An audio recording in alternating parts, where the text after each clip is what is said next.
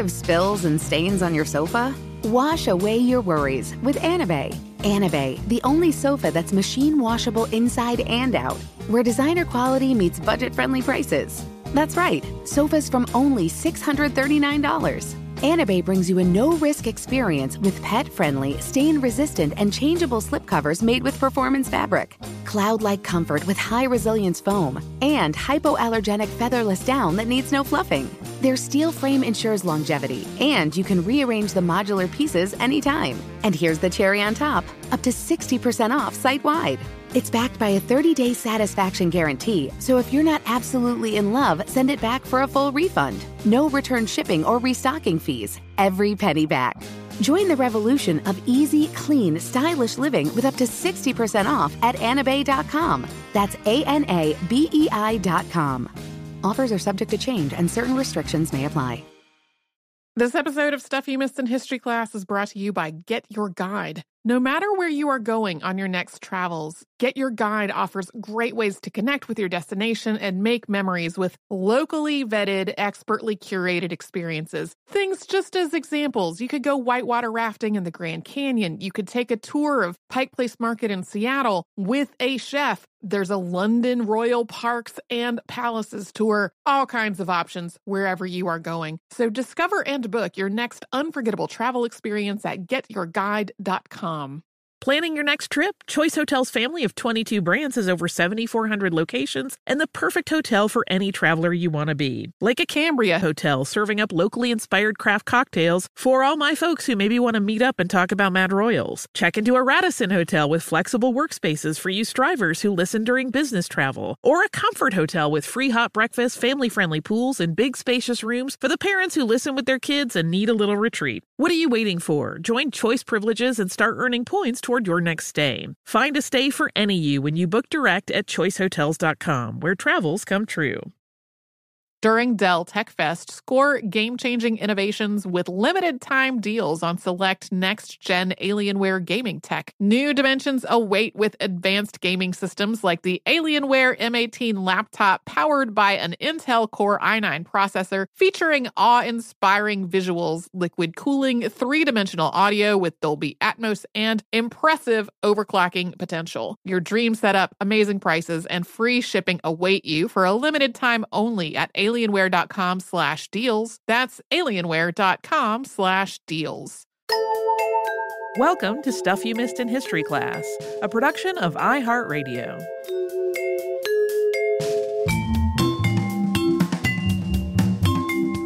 Hello and welcome to the podcast. I'm Tracy V. Wilson. And I'm Holly Fry. This past August, as I'm sure our listeners are aware, uh, the United States marked the 100th anniversary of the ratification of the 19th Amendment to the Constitution. That happened on August 18th of 1920, and we really just didn't do anything to commemorate it on the show in any way because we have talked about the 19th Amendment specifically and suffrage more generally a lot in the past. Uh, plus, the 19th Amendment was important, but in practice, it mainly affected white and relatively affluent women. So it just it did not feel as much like it needs was a story we needed to tell yet again. And people also seemed way more conscious of this on social media this time around in terms of who the 19th Amendment actually applied to in practice. I saw way more people pointing out other later dates that related to voting rights for non white women. And in some cases, this was about citizenship. Like indigenous people were not considered US citizens until 1924. And a lot of Asians couldn't become citizens until 1952. And then there were other dates that were more related to outlawing discrimination, especially through the Voting Rights Act of 1965.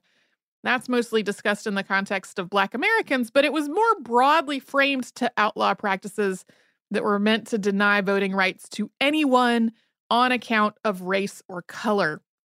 So, all of those milestones that people had been uh, tweeting when they were talking about the 19th Amendment, those were all familiar to me. But another one that caught my eye that wasn't was 1975. And that's the year that the Voting Rights Act was amended to include, in the words of the amendment, language minorities. And that was defined uh, in this amendment as American Indians, Asian Americans, Alaska Natives, and people of Spanish heritage. And if one of those populations in a particular area gets to a certain threshold, then the voting material that's available in English needs to be available in that language as well.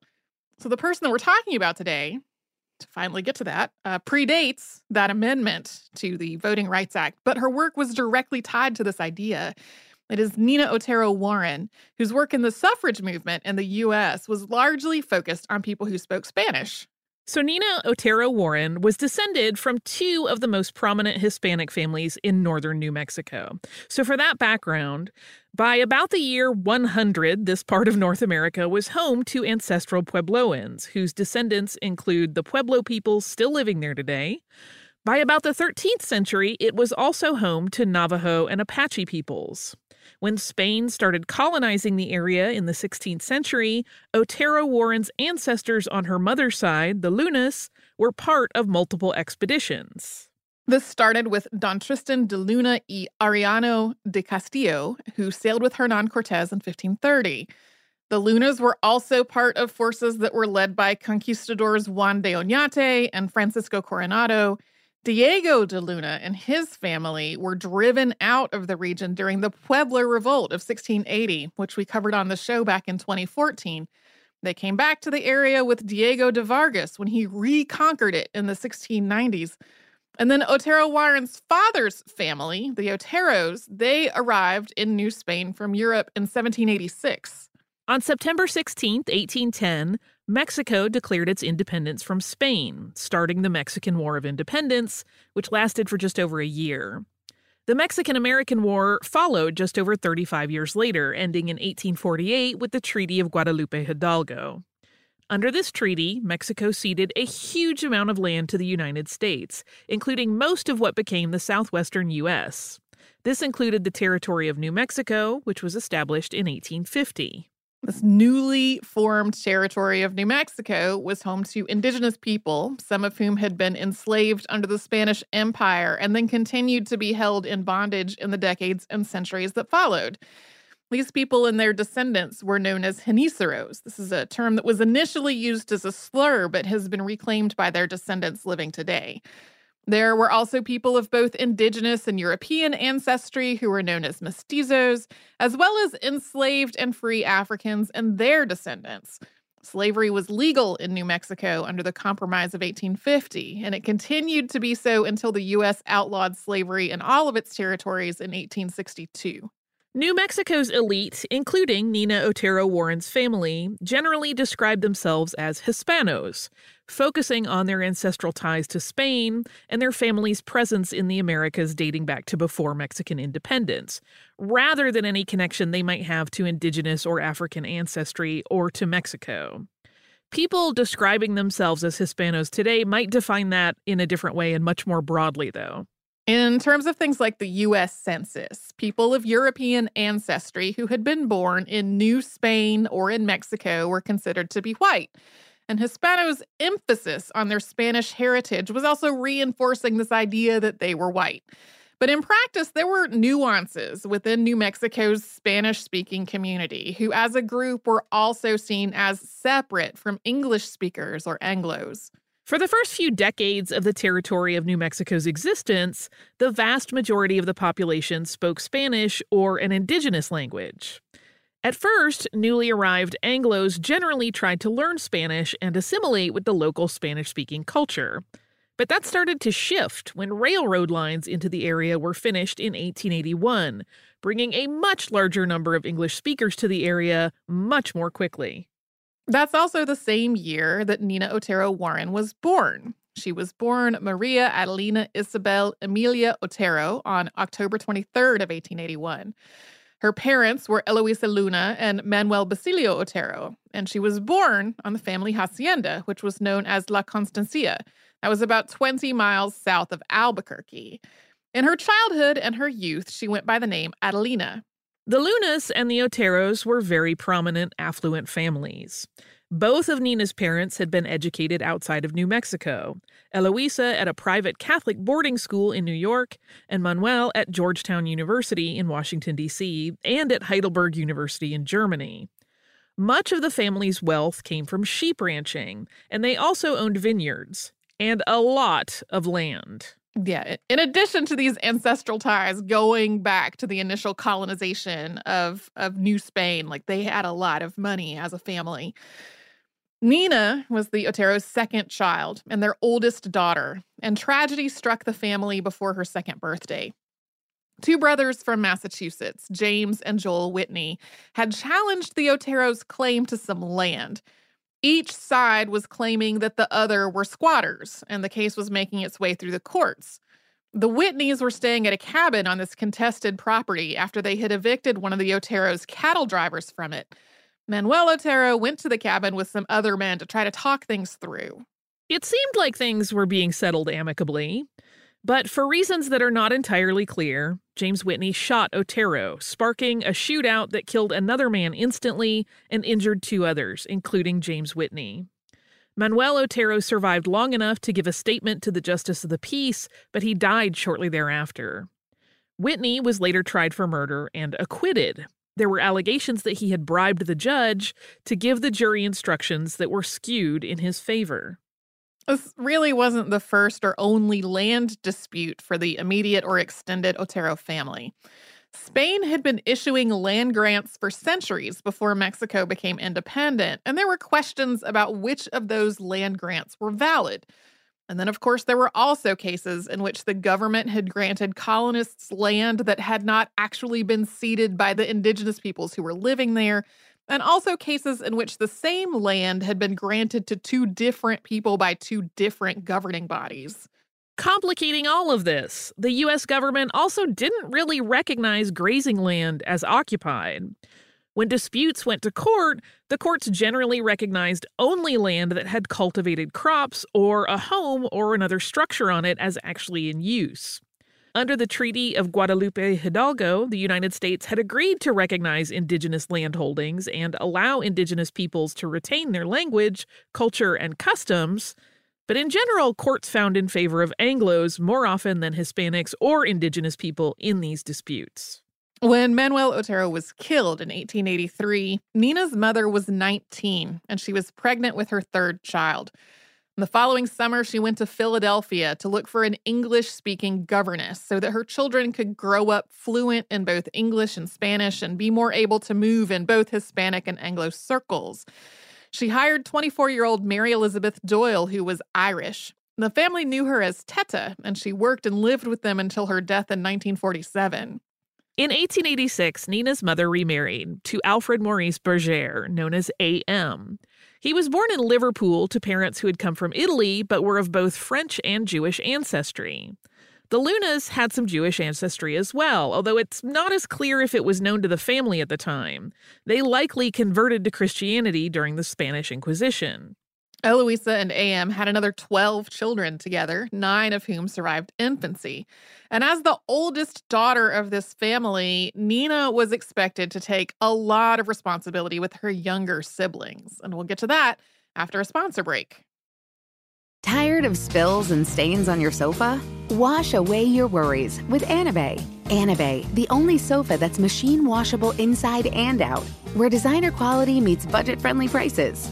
That's right, sofas from only $639. Anabei brings you a no-risk experience with pet-friendly, stain-resistant, and changeable slipcovers made with performance fabric, cloud-like comfort with high-resilience foam, and hypoallergenic featherless down that needs no fluffing.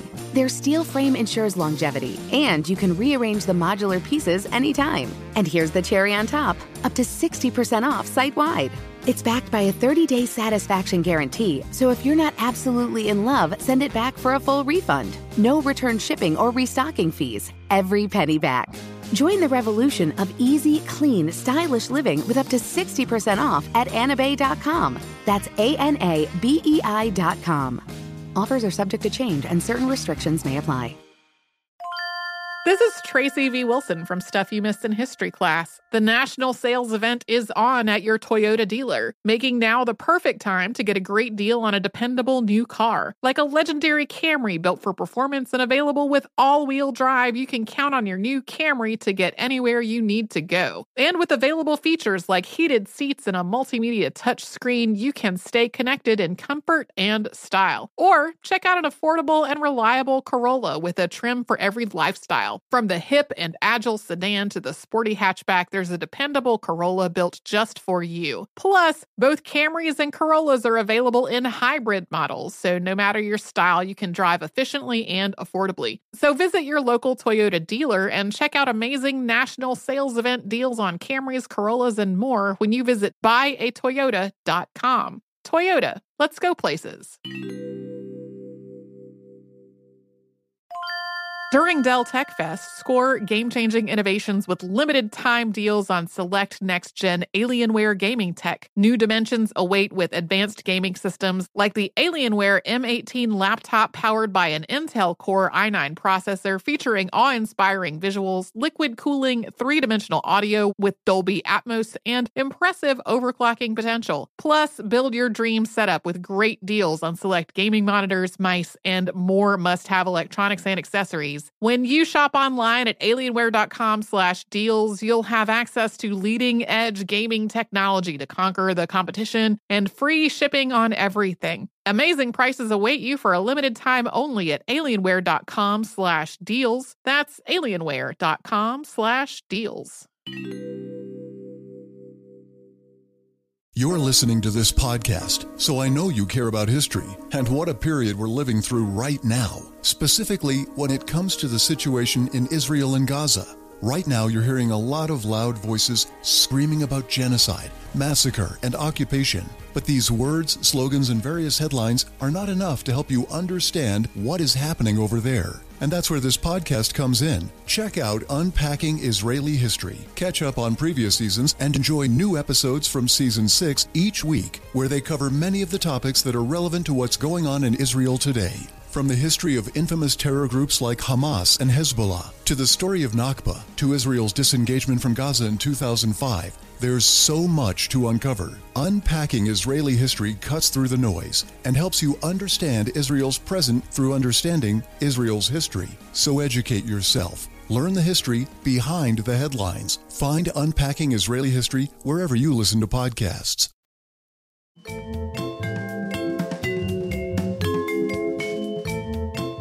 Nina Otero's mother and stepfather wanted their children to be educated. So Nina studied with private tutors before being enrolled in St. Vincent's Academy in Albuquerque. When she was 11, she went to Maryville College of the Sacred Heart, which is now Maryville University in St. Louis, Missouri. At the time, this was essentially a Catholic finishing school for affluent young ladies, and Nina returned home from there when she was 13. Nina lived under a clear set of social expectations. She had a duty to help keep the family home and raise her younger siblings, and one day she would marry and have children and a household of her own. But living on a hacienda also afforded her some freedom.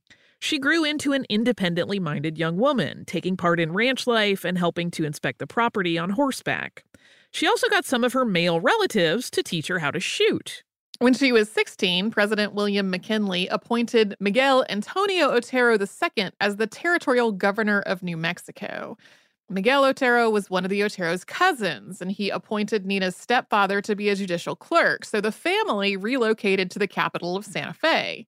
Santa Fe was also home to a growing society of mostly Anglo artists, writers, and craftspeople. Within this community, Nina was soon regarded as witty, intelligent, respectable, and accomplished. She was also increasingly interested in social causes, something that had been part of her school instruction at Maryville College of the Sacred Heart.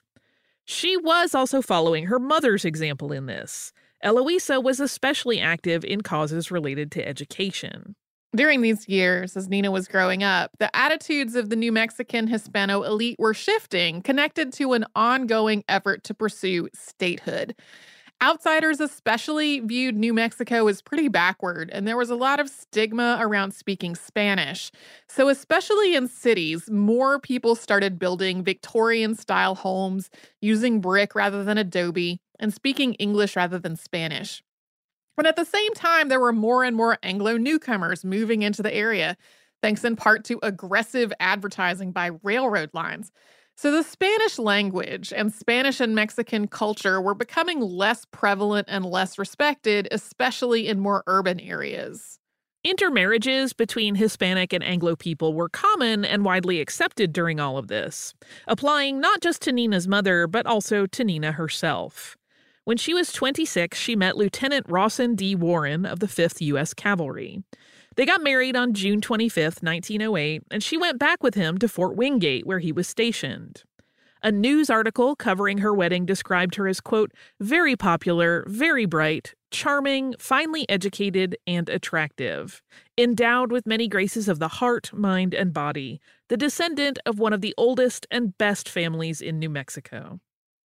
Marriage was not a happy one, though, and within two years they had divorced and Nina had returned to Santa Fe. She didn't leave any kind of personal documents about her feelings in all of this, but it does seem like she just didn't enjoy the restrictions of being an officer's wife. She flouted some of the conventions that she was supposed to help uphold, like dancing with a private when she was only supposed to be socializing with officers and their wives. Also, Rawson apparently had a common law wife in the Philippines from when he had served there during the Spanish American War, and to Nina, this was bigamy. However, divorce was flatly unacceptable from both a social and a religious perspective. So even though her ex husband lived until 1942, Nina told people she was a widow. She used her hyphenated surname for the rest of her life. Adding Warren to her surname disguised her divorce and it gave her an added degree of respectability among Anglos. But it could also raise suspicion among Hispanics. Occasionally, she dropped the use of Warren to stress her Hispano heritage, including when she published books and articles about Spanish culture in New Mexico. Yeah, her her name she used socially was pretty much Otero Warren for the rest of her life. Um, but sometimes we'll see bylines that have the Warren part omitted.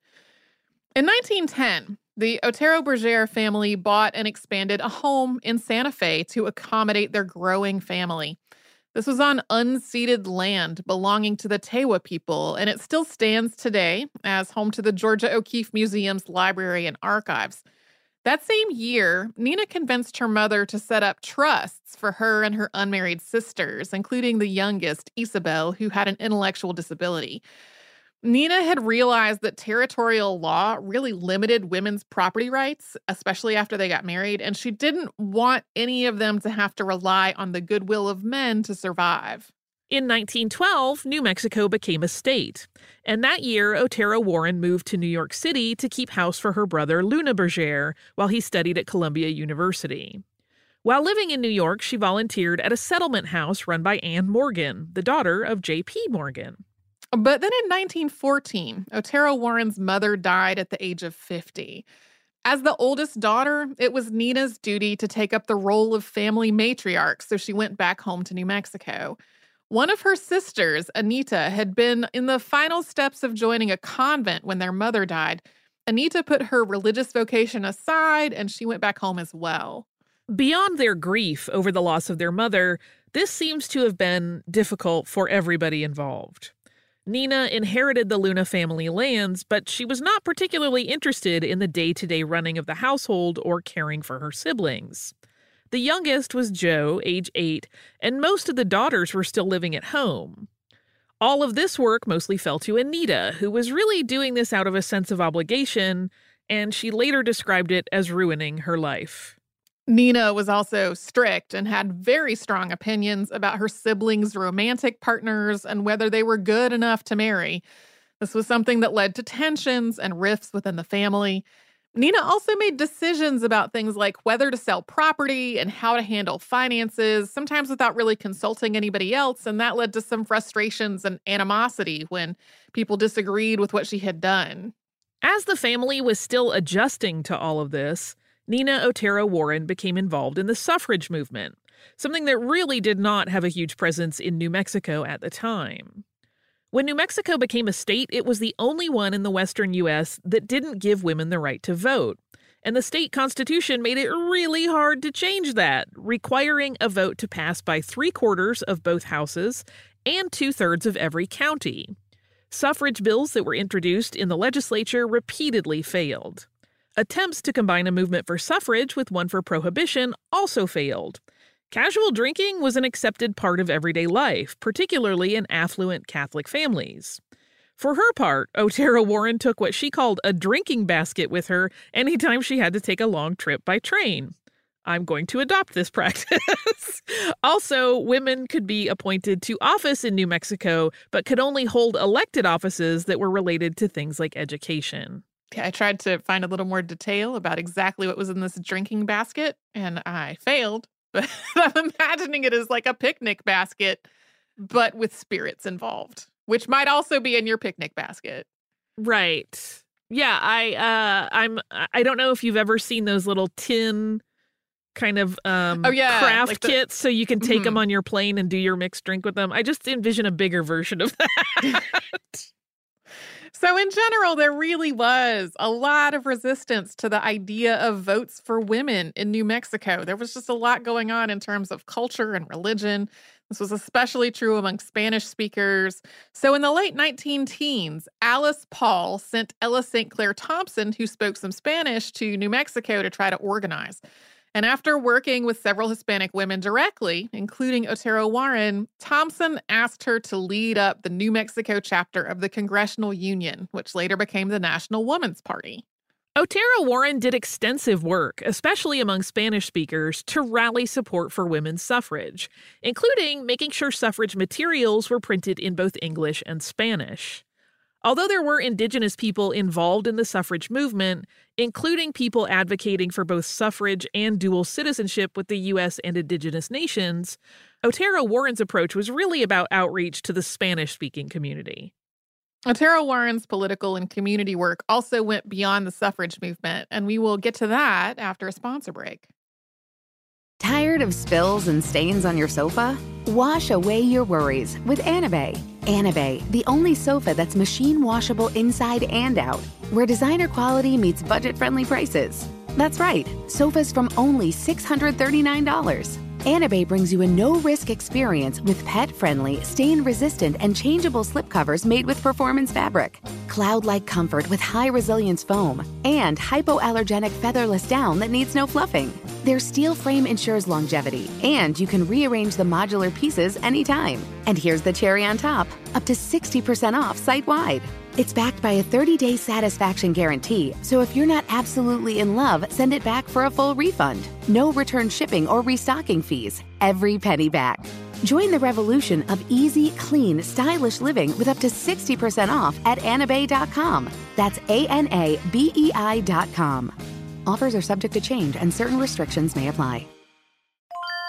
This is Holly Fry from Stuff You Missed in History class. The national sales event is on at your Toyota dealer, making now the perfect time to get a great deal on a dependable new SUV, like an adventure ready RAV4. Available with all wheel drive, your new RAV4 is built for performance on any terrain, from the road to the trails. And with plenty of passenger and cargo space, plus available tech like wireless charging, you and your entire crew can stay connected. Or check out a stylish and comfortable Highlander with three spacious rows of seating for up to eight passengers. And with available features like the panoramic moonroof, you can sit back, enjoy the wide open views with your whole family. Plus, both RAV4s and Highlanders are available in hybrid models, so no matter your style, you can drive efficiently and save on gas. So visit your local Toyota dealer and check out amazing national sales event deals on RAVs, Highlanders, and more when you visit buyatoyota.com. Toyota, let's go places.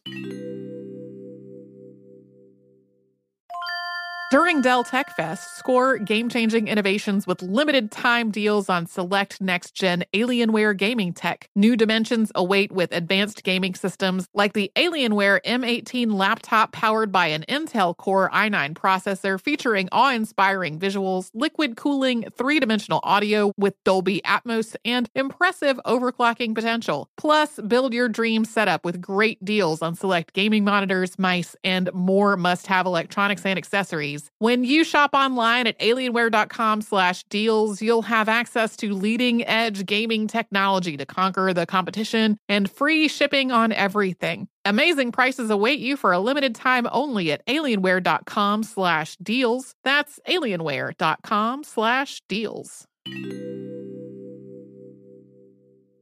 You're listening to this podcast, so I know you care about history and what a period we're living through right now, specifically when it comes to the situation in Israel and Gaza. Right now, you're hearing a lot of loud voices screaming about genocide, massacre, and occupation. But these words, slogans, and various headlines are not enough to help you understand what is happening over there. And that's where this podcast comes in. Check out Unpacking Israeli History, catch up on previous seasons, and enjoy new episodes from season 6 each week, where they cover many of the topics that are relevant to what's going on in Israel today.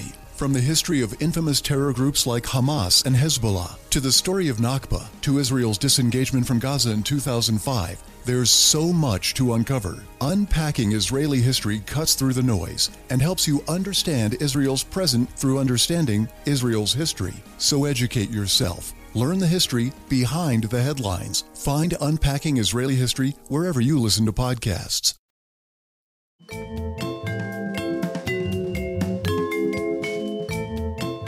In 1917, Nina Otero Warren was appointed superintendent of public schools in Santa Fe County, New Mexico. The position became elective in 1918, and at that point, she was elected and then reelected, defeating male candidates to do so. She was 37. This made her the youngest school superintendent in the state at the time. And in that role, she pushed for raising teacher pay, restoring and rebuilding schools that were in disrepair, and increasing the length of the school year to nine months. It really varied from place to place, and there were some places where the school year was as short as three months, uh, largely because children were needed to work on family farms in more rural areas. She also wanted the government to put more money into education, including paying off schools' debts. She also advocated teaching, to use her framing, traditional Spanish culture, arts, and crafts, particularly in rural, predominantly Spanish speaking areas. The influx of Anglo newcomers, industrialization, and commercialization had eroded the quality of life in many rural areas, and people that had been living in self sustaining communities were instead having to find work as migrant farm workers or service workers. Otero Warren thought that professional instruction in traditional crafts could give these students a vocation for later in life while also preserving Spanish culture and arts. This really did not go so far at the time as advocating that students be taught in Spanish, though.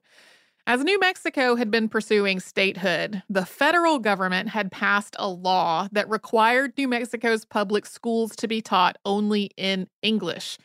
Arizona's statehood was also connected to all this, but it's outside the scope of what we're talking about today.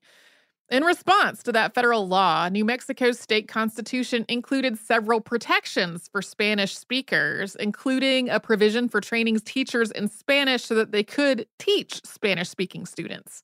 So, as public school superintendent, Otero Warren was trying to uphold the federal government's policy of English only education, while also trying to protect the school system's Spanish speaking students, discouraging them from speaking Spanish while also discouraging schools from punishing them for doing so. In her words, quote, it is to our best interests that we become educated according to the standards of the nation. It has for us its distinct advantages, its definite protection. Yeah, she really, in a lot of cases in her life and work, was sort of trying to to walk a very fine line between the Anglo and the Hispanic communities. Um, and sh- like she evolved in some of this, which we're going to talk about later. But this was a case where it really seems like she was trying to do her best to serve all of the interests that were placed on her. In addition to her work in the suffrage movement and as school superintendent, after the U.S. entered World War I, Otero Warren was appointed as her district's chair of the Women's Auxiliary of the State Council of Defense, which later became the Women's Committee of the National Council of Defense. Then in 1917, she was appointed chair of the State Board of Public Health. In 1919, Congress passed the 19th Amendment to the Constitution, and Otero Warren shifted the focus of her suffrage work from changing the law in New Mexico to getting the state to ratify the amendment. something that would only be possible with support from the Spanish speaking community. She also stressed the importance of Spanish speakers exercising their right to vote so they could get people into office who would represent them and protect their interests. Even so, the 19th Amendment faced a lot of opposition in New Mexico, and the first attempts to ratify it failed. It was finally ratified by the state on February 21, 1920, making it the 32nd out of 36 states that were necessary for full ratification. That same year, Otero Warren met Mamie Meadors, who had been born in Arkansas and had come to New Mexico seeking treatment for tuberculosis. In a lot of ways, these two women were opposites. Nina was far more outgoing, she loved going to parties, and she had really extensive social and political connections. Mamie was a lot more reserved and maybe a little socially awkward. But the two of them became inseparable, and they were nicknamed Las Dos, or the two, by the people who knew them. In 1921, New Mexico Senator Holm Bursum introduced a bill into Congress that would have allowed non indigenous people to claim Pueblo land if they could prove they had been living on it for at least 10 years. That would have been devastating for Pueblo communities. This bill was ultimately defeated in 1926 following intense advocacy by indigenous people, including 19 of the Pueblos uniting to send a delegation to Washington, D.C. Otero Warren had advocated for at least some kind of compromise with this bill. In her mind, the Bursum bill had the potential to protect Hispanics from losing land that they had been living and working on to Anglos. Also in 1921, New Mexico passed an amendment that allowed women to hold elected office beyond positions that were related to things like education. And with that, Otero Warren decided it was time to move up, and she ran as a Republican for the U.S. House of Representatives. Otero Warren faced a lot of criticism and derision during this campaign, including repeated suggestions that her running for office was some kind of cute novelty because of her gender. Her platform included a focus on education, labor rights, tariffs to protect sheep and cattle ranchers, Hispanic land rights, and the enforcement of prohibition, which at this point, in spite of that drinking basket that we previously talked about, that was the law of the land, and she was sort of reluctantly supporting it. In the primary, she defeated the incumbent Nestor Montoya by a ratio of almost four to one. The 1922 general election was another story, though. Late in her campaign, her cousin Miguel Otero, the one who had previously been territorial governor, publicly revealed that she was really divorced and not widowed. As part of her campaign, Otero Warren had emphasized her family's political history and its involvement in the colonization of New Mexico, going back to Cortez. And her cousin apparently felt slighted that she had not included him in the roster. Otero Warren lost to her opponent, John R. Morrow, by more than 9,000 votes, or about 9%. And it's not entirely clear how much of this revelation of her divorce influenced the vote. It was definitely a topic of discussion, but Democrats also swept the entire state in this election. Yeah, it doesn't seem like she probably had a huge chance anyway, but yeah, it could not have helped, that's for sure. In 1923, Otero Warren was appointed to be Santa Fe County's Inspector of Indian Schools, becoming the first woman to be appointed to the position. She inspected the schools in the area and found the conditions to be appalling. She made a series of recommendations about hygiene and safety, everything from having a secure place to put used towels in the washrooms so they would not be reused among students, to burning all of the mattresses in the boys' dormitory at Santa Fe Indian School because they were in such horrible condition, and then replacing them with army cots. Otero Warren was also really critical of the boarding school system itself. That system had been established to force Indigenous children to assimilate with white culture and to separate them from their own cultures. We have covered that in a previous two parter on Fort Shaw Indian School and specifically their girls' basketball team. Otero Warren wrote of this boarding school system, quote, "The Indian child trained in modern schools has little in common with his parents when he finishes. He must be taught to appreciate the history and traditions of his own race and thus inspired to continue the native arts of his own people, as well as acquire a new type of learning. When he finishes school, he should feel closer to his own people and desire to help them. Leaders and teachers should be developed from their own race. There were some similarities between Otero Warren's approach to the boarding schools and her approach to Spanish speaking communities as school superintendent. She agreed with the prevailing view that both Indigenous and Hispanic children needed to learn English and, to at least some degree, to assimilate with the Anglo world. But she also thought that their languages, cultures, and traditions should be taught and preserved. At the same time, though, her work as inspector could be pretty paternalistic. For example, like a lot of other people, she put a big focus on the idea of needing to teach hygiene to Indigenous women. And in all of this, she also really romanticized Spain's colonization of the Southwest and the Spanish Empire's treatment of Indigenous peoples in the area. Like, she really seems to have understood that Hispanic people living when she was were basically being colonized by Anglos who were coming into the area. But, like, she never seems to have quite made the connection that her ancestors did the same thing yeah. to the indigenous people who had already been living in the area. All of that said, though, her criticisms of the boarding school system were not particularly popular to her bosses, and she was in this position for less than two years. In 1927, Otero Warren got into a dispute with state school superintendent Lois Randolph. Otero Warren had started working as the local sales rep for a textbook publisher, which violated a school code that had been passed in 1925. Although the school board ultimately exonerated her, she decided not to run for reelection afterward. She didn't stop advocating for Spanish speaking students, though, and she became more of an advocate for bilingual education instead of focusing on teaching English. This included applying for a grant from the Laura Spelman Rockefeller Foundation, and her letter for this read in part, quote, the Spanish American has met the fate of all small colonial groups. Namely, he has suffered from the inability to compete economically or industrially with the overwhelming odds of the standardized commercialism of this country. In an effort to preserve the Spanish American people and their culture, I feel this can be best accomplished through education. She went on to say that, quote, the standardized methods adopted from the English speaking schools to a large extent have discouraged and subordinated every semblance of Spanish culture in the educational life of the Spanish speaking native people. Otero Warren had always kept herself very busy, and after her tenure as school superintendent was over, she looked for another challenge, this time homesteading. On March 17, 1930, she and Mamie Meadors each filed homestead applications on adjoining parcels that totaled more than 1,200 acres about 15 miles outside of Santa Fe.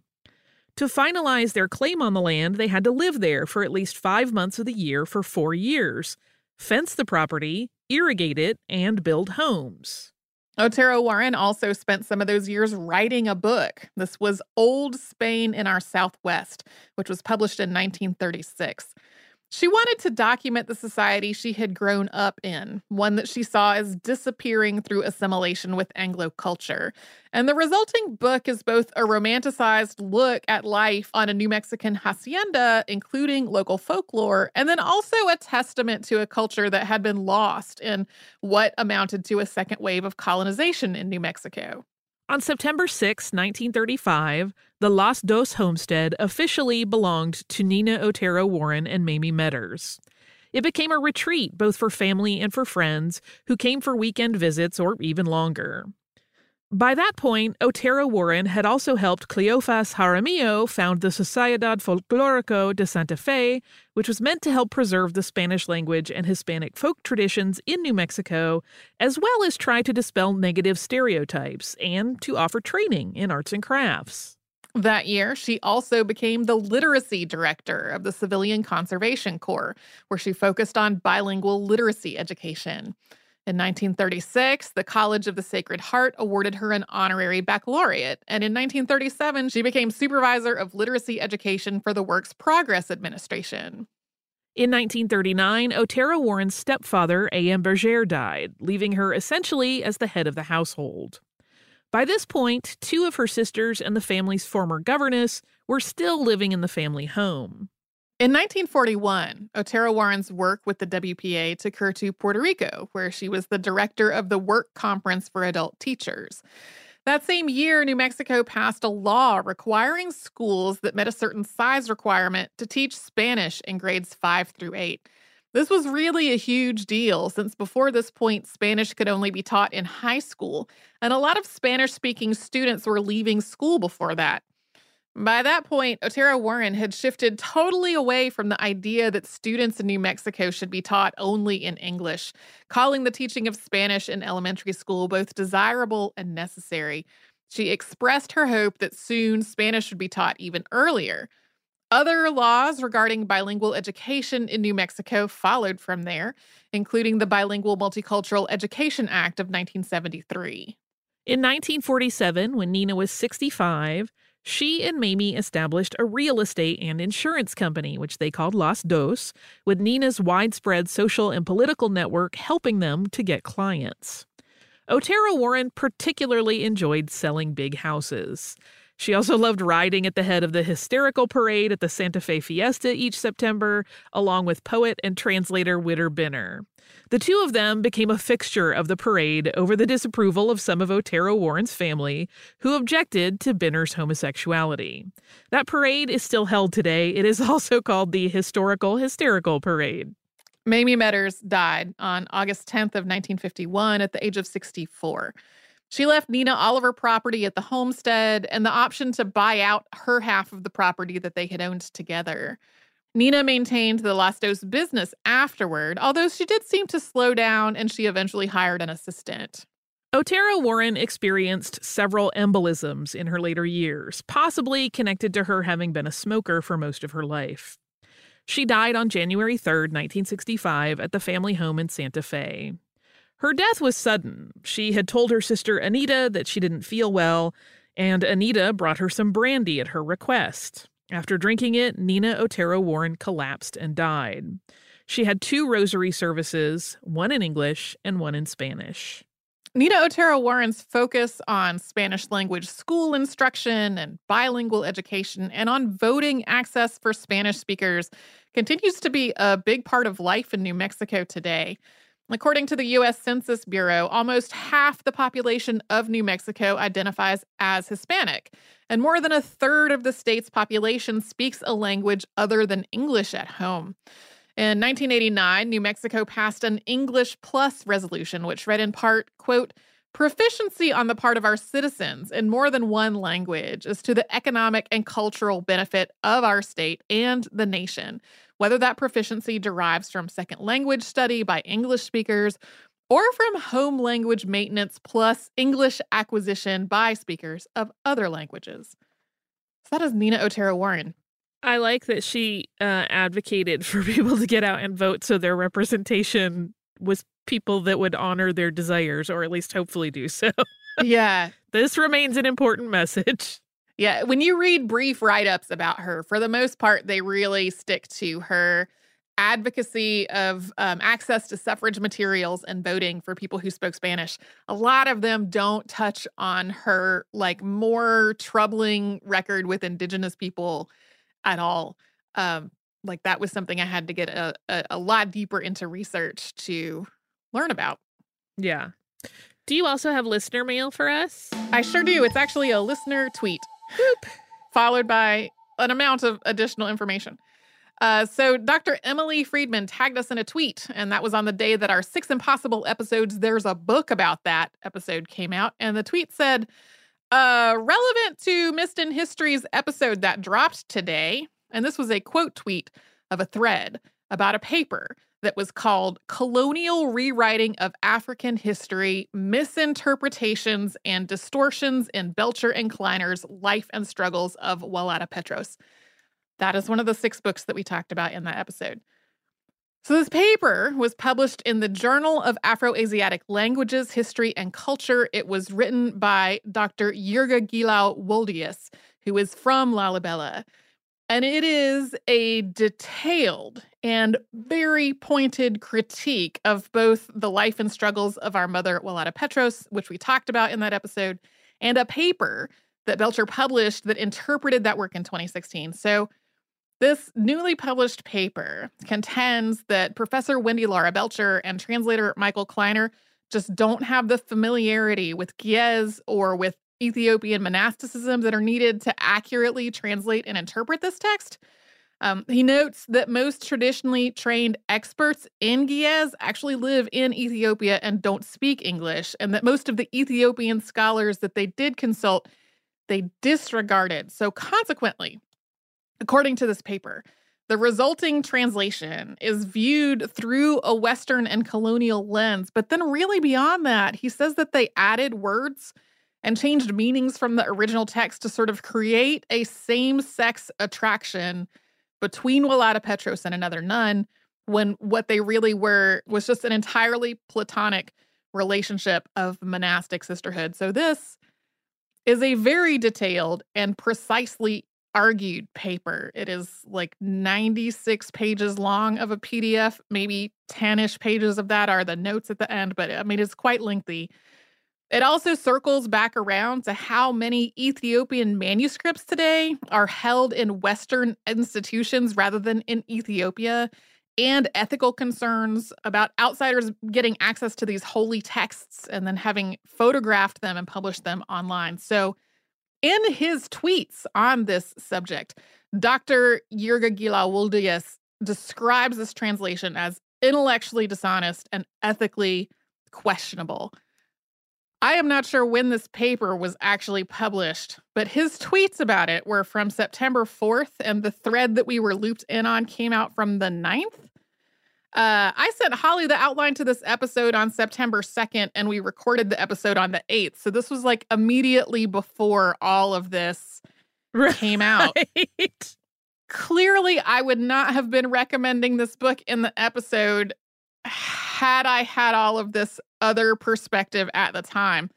Um, it was something that was frankly very surprising to me based on the reception that the book got at the time. I knew there was some controversy about it, but as I understood it, the controversy was about like a, a misinterpretation of what Belcher was saying, not the the contention that that Belcher had like added words that were not in the original text. Right. Right. That's a whole other thing. So, based on how many people had praised this translation, including specifically uh, Ethiopian scholars, most of them now living in the US, um, and other like Black historians and institutes that focus on African languages, like the fact that um, this paper was, was so contrary to all of that was like very unexpected to me. If I had a time machine, we would have handled that obviously very differently. So, there is a lot in this paper beyond what I have just tried to summarize. The whole paper is online. It uh the URL for it is not easily shareable in an audio podcast at all, but it is currently pinned to the top of his Twitter timeline at Yirga Gelaw, uh, which is at Y I R G A G E L A W. Um, so thank you to Dr. Emily Friedman for tagging us into this tweet. I don't know that this would have crossed my radar otherwise, um, because it's like it's not a journal that is part of the databases that I usually consult for things. Um, I I apologize again for not.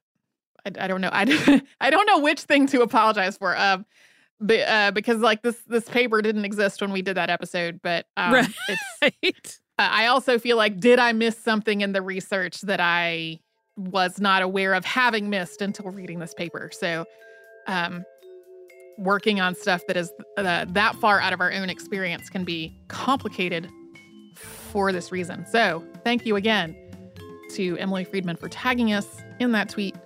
Um, if you would like to write to us about this or any other podcast, we're at historypodcast at iheartradio.com. Then we're all over social media at Missed in History uh, which is where you'll find our Facebook and Twitter and Pinterest and Instagram.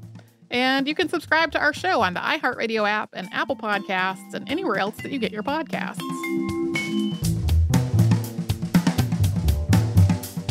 Stuff You Missed in History Class is a production of iHeartRadio. For more podcasts from iHeartRadio, visit the iHeartRadio app, Apple Podcasts, or wherever you listen to your favorite shows. Infiniti presents a new chapter in luxury, the premiere of the all new 2025 Infiniti QX80, live March 20th from the edge at Hudson Yards in New York City, featuring a performance by Jon Batiste The all new 2025 Infiniti QX80 is an SUV designed to help every passenger feel just right. Be the first to see it March 20th at 7 p.m. Eastern, only on iHeartRadio's YouTube channel. Save the date at new-QX80.com. Don't miss it. 2025 QX80 coming this summer. Does money stress you out? Let Facet flip your financial chaos into clarity. Finding Facet immediately put us at ease. Facet's innovative approach to financial planning ensures your money works as hard as you do, enabling members to experience the joys of having your finances in order. And that makes us Facet for life now, I guess. Visit Facet.com, F A C E T.com to learn more. This ad is sponsored by Facet. Facet Wealth is an SEC registered investment advisor. This is not an offer to buy or sell securities, nor is it investment, legal, or tax advice. These testimonials are from current Facet members who are not compensated. All opinions are their own and not a guarantee of a similar outcome. There are some stories in Jewish history that are so bizarre, so fascinating, so completely wild that they feel straight out of a movie. Join hosts Yael Steiner and Jonathan Schwab for season three of Jewish History Nerds, a new season of intrigue, mystical realms, and bloody battles. Jewish History Nerds will keep you on the edge of your seat as you learn all about some of the craziest and most amazing, yet largely unknown stories that fill Jewish history books. Jewish History Nerds Season 3, hosted by Yael Steiner and Jonathan Schwab. Available wherever you listen to podcasts. This is Holly Fry from Stuff You Missed in History class. The national sales event is on at your Toyota dealer, making now the perfect time to get a great deal on a dependable new SUV, like an adventure ready RAV4. Available with all wheel drive, your new RAV4 is built for performance on any terrain. Or check out a stylish and comfortable Highlander with seating for up to eight passengers and available panoramic moonroof. You can sit back and enjoy the wide open views with the whole family. Check out more national sales event deals when you visit buyatoyota.com. Toyota, let's go places.